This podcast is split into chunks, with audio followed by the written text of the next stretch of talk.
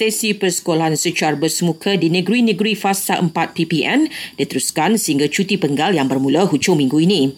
Menurut Menteri Pendidikan, ia selaras dengan ketetapan sebelum ini meskipun banyak pihak mencadangkan agar sesi persekolahan ditutup lebih awal. Datuk Dr. Razi Jidin turut memaklumkan kes aktif positif COVID-19 murid ketika ini tidak sampai 250 orang berbanding jumlah keseluruhan pelajar yang hadir ke sekolah iaitu sekitar 4.5 juta orang jumlah itu uh, adalah uh, jauh lebih rendah berbanding dengan keseluruhan murid.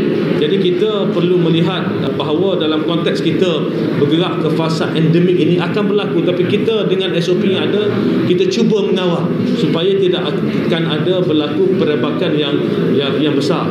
Menurut beliau lagi, penutupan sementara beberapa sekolah ketika ini dibuat berdasarkan penilaian risiko jangkitan kes COVID-19 di sekolah terbabit. Dalam perkembangan berkaitan, Datuk Dr. Razim memaklumkan sesi persekolahan secara bersemuka berupaya mengatasi masalah keciciran pelajar dalam tempoh pandemik ini. Ini kerana diakui PDPR tidak mendekatkan murid dengan sistem persekolahan.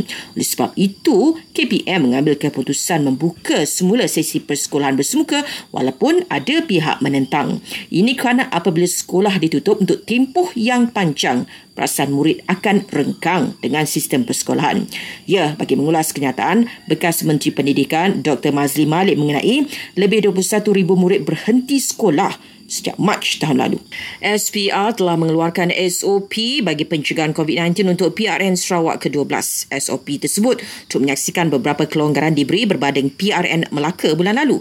Antaranya penganjuran ceramah atau syarahan secara fizikal dibenarkan di 64 kawasan dun yang tidak mempunyai capaian internet yang tinggi.